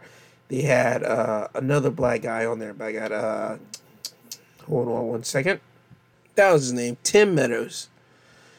You had at the time it was Tim Meadows and uh, a man, uh, Chris Rock, there. And then later it would grow on to be Jay Pharoah, Kenan Thompson, Eddie Murphy, uh, Maya Rudolph, Tracy Morgan, Leslie Jones, uh, who else? Uh, Michael Che. I mean, there's so many other black people that would join us now, but at the time it was only Tom, Tim Meadows, and Chris Rock. But Living Color was able to formulate sketches that were uh, intended for the blacks, for black culture, and um, able to shine it into Hollywood and make Hollywood understand black people are here. We're not going to play by white people standards. We're not just going to dance around for white uh, jokes. No, we're here to entertain black uh, comedian, black people. We there's a whole different group that you guys are not tapping into. You need to tap in more into the black dollar. You need to tap in more to black uh, people. Just to be blunt with it, and in that process, they were able to make their own movies. Uh, I'm gonna get you, sucker. Um, he was able to make his own version of Shaft, and it was hold on. God bless. God, it's just not coming to me. But yeah, they were do a Shaft remake. They were do uh, Celtic Pride with Damon Wayne. They were able to do, uh, by God, Mo Money, Blankman, uh, Major Payne, even as uh, Damon Wayne, he was able in to do that, just jumping off of In Living Color. My Wife and Kids with the whole production of the Wayans production around of My Wife and Kids. Um, by God, so many things. Who? What other movies did they make? Yes, the scary movie franchise before it got straight up stupid, stupid. I mean, dummified. They they were the people that ran a scary movie, especially well, scary movie one, one and two, the two funniest scary movies. So we're gonna be honest, but threes whenever they went like whee, downhill. But scary movie they had. The Little Man is funny. White Chicks definitely funny. By God, White Chicks is nothing but quotables and everything else into it.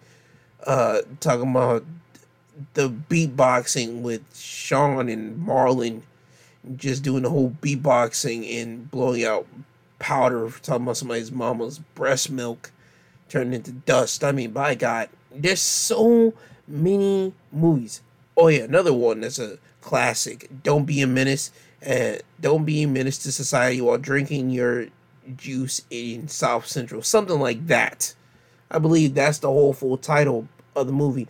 But God, the Wayans family has had a big, big shaping of black comedy in Hollywood and how you should be perceived and how you should be marketed and how if you if they don't do it, you do it, and then when they see you do it, they will want to do business with you because you have now been deemed undeniable because you were once deniable, but now you made yourself undeniable that now they want to work with you.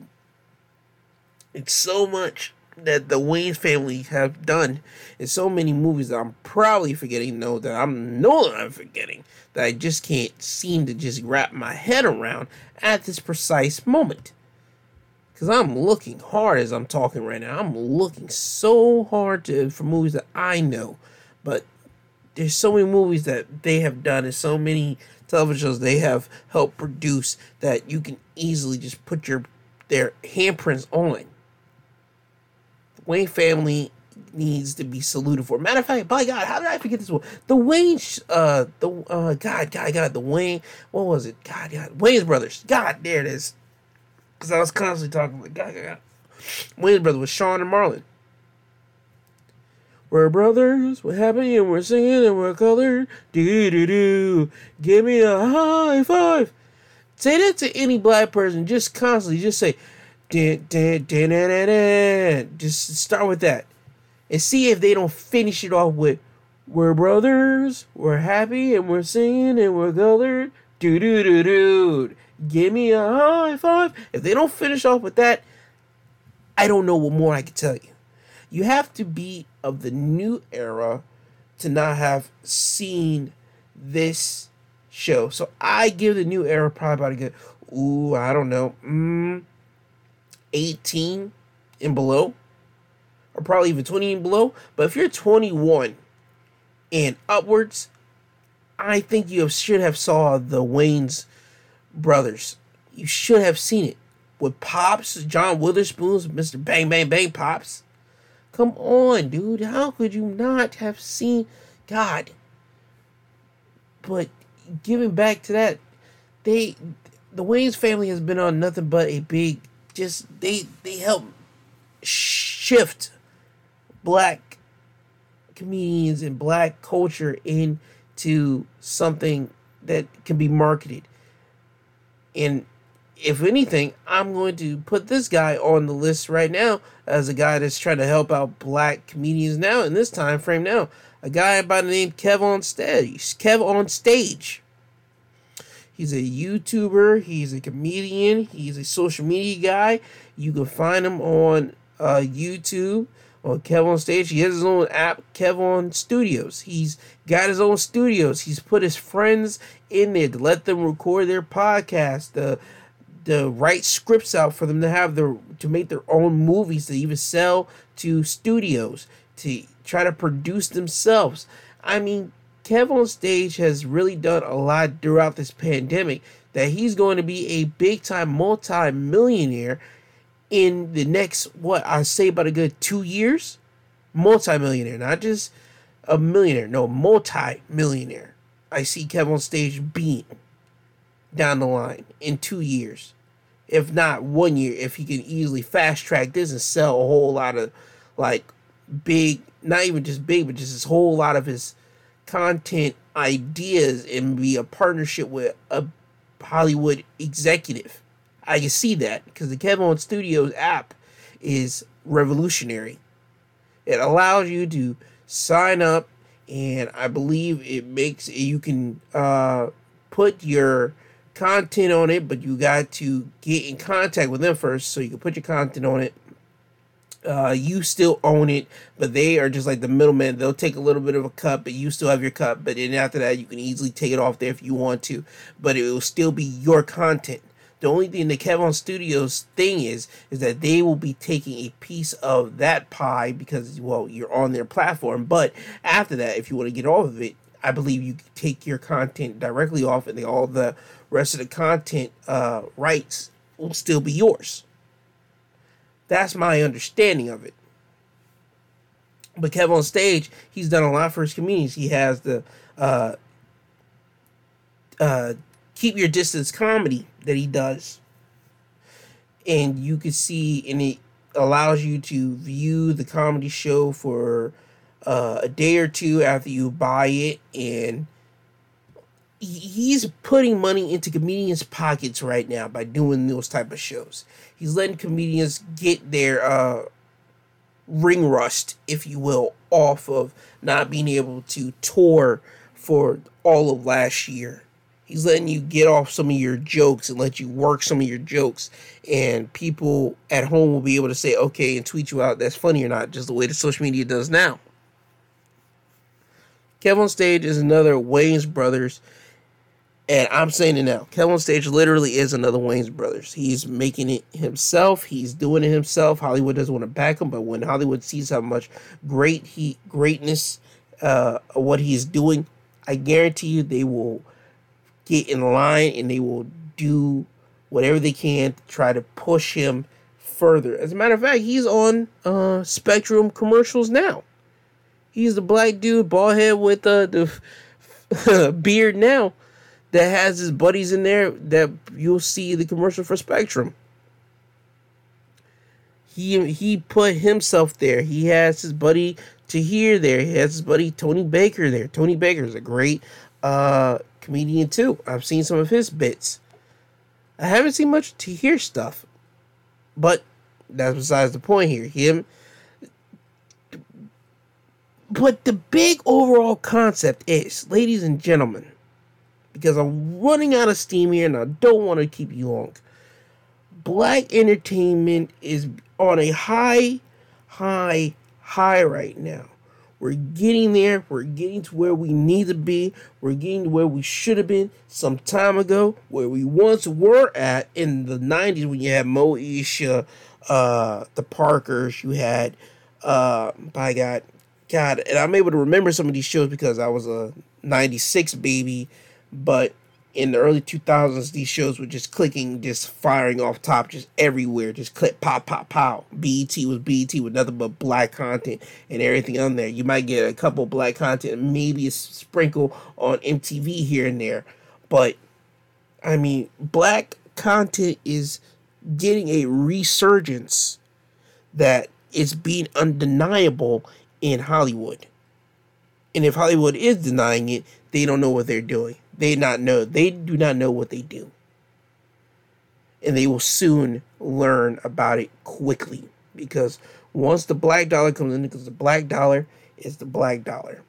Our dollars mean a lot to this world, into this economy. But I digress.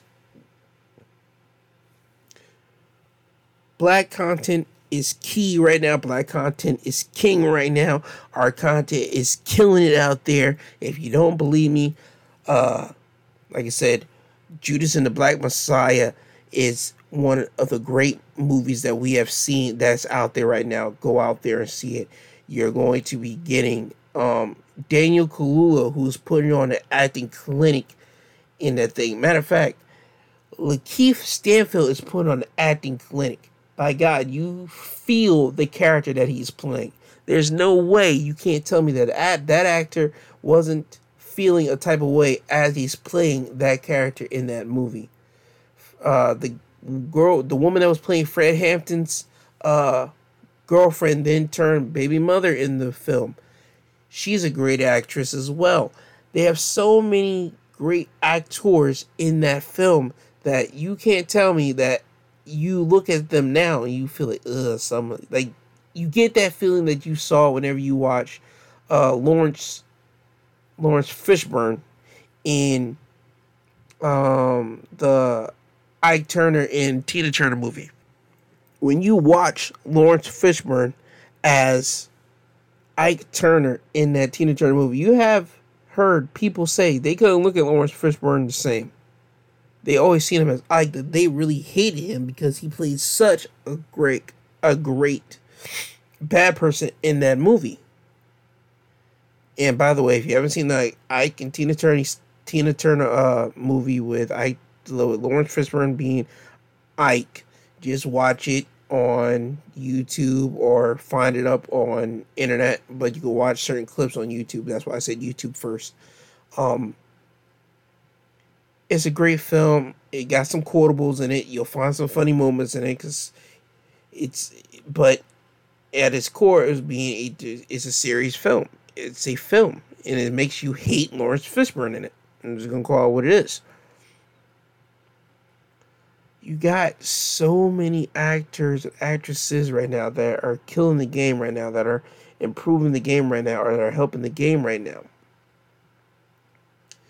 You got people out here that's helping other people out. The Coming to America flick has uh my guy that was uh in Sorry to Bother You. He was playing he was in there with Lakeith Stanfield again. And he was in the exact same movie as the Judas and the Black Messiah, but this time he's uh my man's name. God, what's his name? What's his name? God. Hold on, let me look for this one. Jermaine Fowler. He was in Judas and the Black Messiah. He was in Sorry to Interrupt You. And this time he's going to be in Coming to America too. And this time he's going to be Eddie Murphy's uh, son in Coming to America too. If you haven't seen the trailer, that's basically what it's about. He's the son that uh, Eddie Murphy's character never knew that he had. Because in the film, in the first Coming to America, him and his uh, the girl that he ended up getting with at the end of Coming to America, Lisa, they end up having daughters, and now he finds out he has a son in America. So you can kind of already uh, tell that he's good. The son is going to become the king instead of his daughters. Anyway, getting back to the point here. Jermaine Fowler, he's another guy that's up to the plate. That's going to be just he's appearing up in everything. He was in Judas and the Black. He was in that. You got a whole lot of people.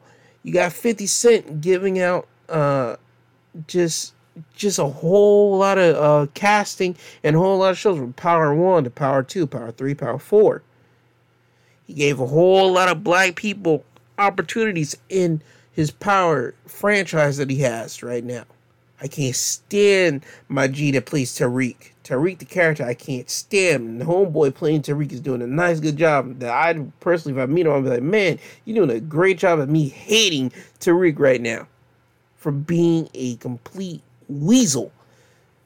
But you're doing a good job if that's what they wanted you to do as being Tariq. Tariq, the character, is a complete weasel. So you're doing a good job. Keep it up. Um, yeah, you got 50 Cent as power. You got 50 Cent doing uh for life on ABC, which I haven't seen, but I'm just listing certain things out that you can see. You got P Valley on Starz. They got great Uncle Clifford is crazy. Uncle Clifford is funny in P Valley, might I add. The guy that plays Uncle Clifford is funny. His character is funny. I'm just gonna be blunt. Um, the chick that plays Autumn, she could play a serious role because Autumn in that thing is a serious character. She has a serious backstory. Even uh, God, what's the girl name in P Valley? The one that wanted to leave, but her mom took off. Mercedes, the girl that played Mercedes.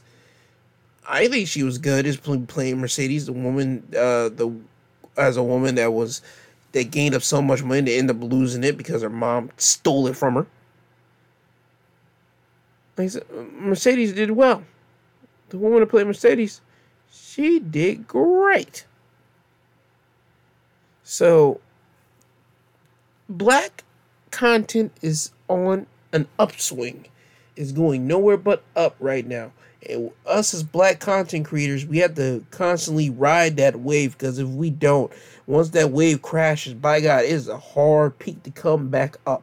So as we're as the as the content value is going up and as you see a whole lot of con black content going up, get a platform, get something under your belt that you can do this. Get something, create a social media channel, create a YouTube channel, create an Instagram page, create Twitter page, create something, create even a podcast for the love of God. Do something because right now the dollar signs are there. We just got to grab it and get them. We got to grab them and get them. Black Hollywood is here. It does not just in Atlanta. It's not just in California. It's anywhere that you are. Because black content is there. You just gotta have people that just want to ride the wave with you and see what you're doing. And that's all I gotta say for Black Hollywood uh, today. And before I leave out of here, let me get to well another dynamic that I do love professional wrestling. As you do know, I was three in three out of five last time on uh, last week's prediction because I predicted that um, Ember Moon and Shotzi Blackheart would beat Raquel Gonzalez and Dakota Kai to win the Women's Dusty Team Classic. I was completely wrong. I predicted that the Grizzly Young Vets would beat MSK to win the Dusty Team Classic. Yet again, I was wrong, but I was right in Finn Balor beating Pete Dunne. I was right in Io Shirai winning and retaining her NXT title, and I was right in Johnny Gargano uh, retaining his NXT title over uh, Kushida. And I did not expect at the end of the night uh, Adam Cole to super kick both Finn Balor and Kyle O'Reilly. I kind of expected the Finn Balor stuff, but I didn't expect him super kicking Kyle O'Reilly.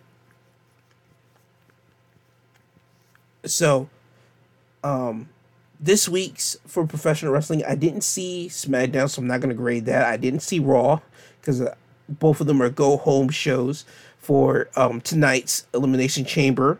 But I happened to see AEW and NXT because I was flipping back and forth to watch both shows, and I got to give um, the show out of those two shows. I'm going to give it to um you know, I'll give it a draw. This week was a draw because AEW had a good tag match of Santana and Ortiz going against the Young Bucks for the AEW tag team titles. And um, NXT had a nice um, six man tag team to end the show of uh, Roger Strong, Kyle O'Reilly, and Finn Balor going against Pete Dunne, Danny Burch, and Oney Lorcan. Those two matches were going not going at the same time, but those two were like the highlights of each shows. If you wanted to watch a match for each show, you go and watch the Santana Ortiz versus Young Bucks from a AEW for the AEW tag team titles, and you'll watch the six man main event for NXT. And especially at the end of NXT because Adam Cole came up there and he uh, beat down Kyle O'Reilly some more. And he ended up super kicking Finn Balor and holding up the NXT title to let everybody know that's what he wants. That's the championship. He is this is his world now. As he's raised up the title, he just mouthed into looking at the hard camera, the camera, saying, This is my world now. My world. So this leads to basically Adam Cole seemingly to be by himself unless Bobby uh not Bobby, but because Bobby Fish is injured right now, but Roderick Strong joining Adam Cole and Kyle O'Reilly just be by himself, or Roderick would just be still the middleman, not knowing who to decide to jump to. Keynote Another thing that happened on NXT this week was Santos Escobar was supposed to go against Karrion Kross, but Santos wasn't there. He sent in a video saying that I'm not going to be there and you're not going to do it on your time. You're going to do it on my time. William Regal ending up making the decision saying, okay, next week, Karrion Kross versus Santos Escobar. If you're not there, Escobar, you will be stripped of your um, Cruiserweight Championship. And when you looked up on Twitter, I looked up on Twitter about Friday night, William Regal ended up making a tweet. So next Wednesday, it will be Santos Escobar versus Karrion Kross in a no disqualification match. If Santos Escobar isn't there, he will be suspended and he will be stripped of his um, Cruiserweight Championship. So we're going to see Santos Escobar versus Karrion Kross next week, the match that we're supposed to see this week on NXT. AEW has to follow that up with something strong because a lot of people, myself being one of the lots, will are going to be tuning in to see Karrion Kross versus Santos Escobar. I know I am. Anyway, let me get to uh, my predictions now for Elimination Chamber tonight. Um, for the WWE Championship inside Elimination Chamber match, is going to be Drew McIntyre versus AJ Styles versus Jeff Hardy versus Randy Orton versus Sheamus and versus Kofi Kingston. I sense Drew McIntyre winning, and they're going to continue to um, have Drew hold the WWE Championship to see who he's going against. I have no idea yet because WWE can make the switch at any time uh, for Drew to go against somebody because they want to give Drew, and I think they want to give Drew um, that WrestleMania entrance, WrestleMania big crowd, big celebration that he was robbed of last year because COVID started last year around the time WrestleMania was supposed to happen. Um, Bobby Lashley defending his United States Championship in a triple threat against Keith Lee and Riddle. I see, ooh, you know what? I see Riddle winning this. I see Riddle winning United States Championship somehow in this. Um, for the chance to fight Roman Reigns later for the Universal Championship. This is basically this Elimination Chamber match. It's Jey Uso versus Kevin Owens versus King Corbin, Sami Zayn, Cesaro, and Daniel Bryan. I see Cesaro. I'm going to back Cesaro on this. Cesaro has been moving himself throughout uh, these past couple weeks, and looks like WWE at least is thinking about doing something with him. I'm going to have Cesaro, but whenever he goes against Roman Reigns, Roman's going to end up spearing and taking Cesaro completely, just beating him down. I see Roman winning that. That's going to be the ultimate end result. Roman wins. He keeps his Universal title. Uh, Nia Jax and Shayna Baszler are going against Sasha Banks and Be- uh, Bianca Belair for the Women's Tag Team Championship. Nia and Shayna is winning. That it's too it's too quick. You're just going to automatically just like, all right, you guys have the titles. All right, now you're going to drop in Sasha and Bianca. That doesn't seem all the way there because right now you got uh Raquel Gonzalez and Dakota Kai with a tag team opportunity waiting in the wings, and then you got Naomi and Lana with a tag team opportunity waiting in the wings. I mean, just it. I don't see what they're doing with the tag women's tag team championships. I would like to see more women tagging up to try to take over and try to take the women tag titles because right now they're kind of don't have that much women tag teams, but I'll let WWE uh, get into their rebuilding phases for that. Um, and that's all the matches that are there. Asuka was supposed to go against Lacey Evans for the Raw Women's Championship, but Lacey Evans revealed on Raw, and I saw this off of social media. Lacey Evans uh, announced that she was pregnant, and yeah, Lacey Evans is pregnant. I don't I don't know if that's a real thing or not, but congrats if you are. Because Becky Lynch, I mean WWE superstars, and I mean WWE just in general, people just wrestlers in general. Matter of fact, people in general just getting in because quarantine. Oh, I mean, you got none but time just to well, I mean, do what you gotta do. So hey, congrats if you're pregnant. If you're not, uh I hope that's not the case, but um, yeah, congrats on the pregnancy.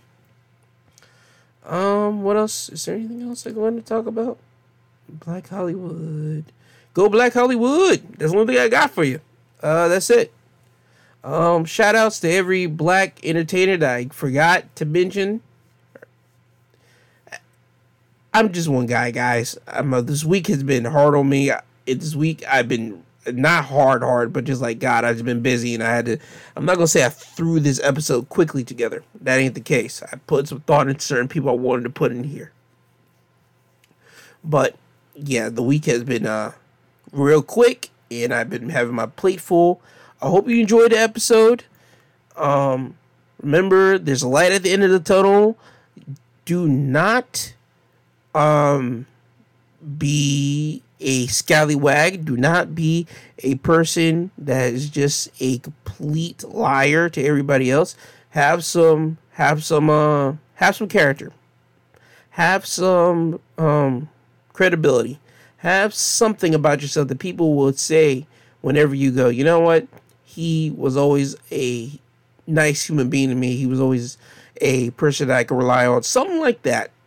Just don't be a creep. For love of God. We're in the we're God, man, don't be a creep. But this isn't uh, goodbye. This is until you hear this voice again, and by the next time, I should be better. I'm starting to develop the sniffles a little bit, but hey, it'll be fine. Life goes on. Um, but until then, this isn't goodbye. This is until you hear this voice again. Be good. Wear the mask. Social distance away from each other and there's a light at the end of the tunnel. I love you guys. I love you guys. And uh, this has been my two cents podcast. You can find me on Twitter at my two cents pod. I'm sorry, it was at my two podcast, but you can type it in my two cents podcast, and that's how you can. That's how you know that's me right there. Um, on Instagram, I am at. On Instagram, I am my two cents podcast G two all together, my two cents podcast, G2, all together, one word, on Instagram. That's just me going to be showing up what the title and what the cover art for the episode is. Um, and for my Yahoo for like business inquiries, if you want to get in contact with me, if you want to do business with me, it is hold on. Yep. My two cents pod at yahoo.com. It is my two cents pod at yahoo.com. This is if you want to do business with me, you can contact me there. And that's all I have to promote here. So, yet again, this isn't goodbye. This is until you hear this voice again. Uh, wear your mask, social distance, be nice to each other, have some credibility, and um, be a person that people can say at the end of the day, he was a good person. Um, I love you guys, and this has been my Two Cents podcast presented by G2 Gerald Garrett. Thank you, and until next time, I'm out.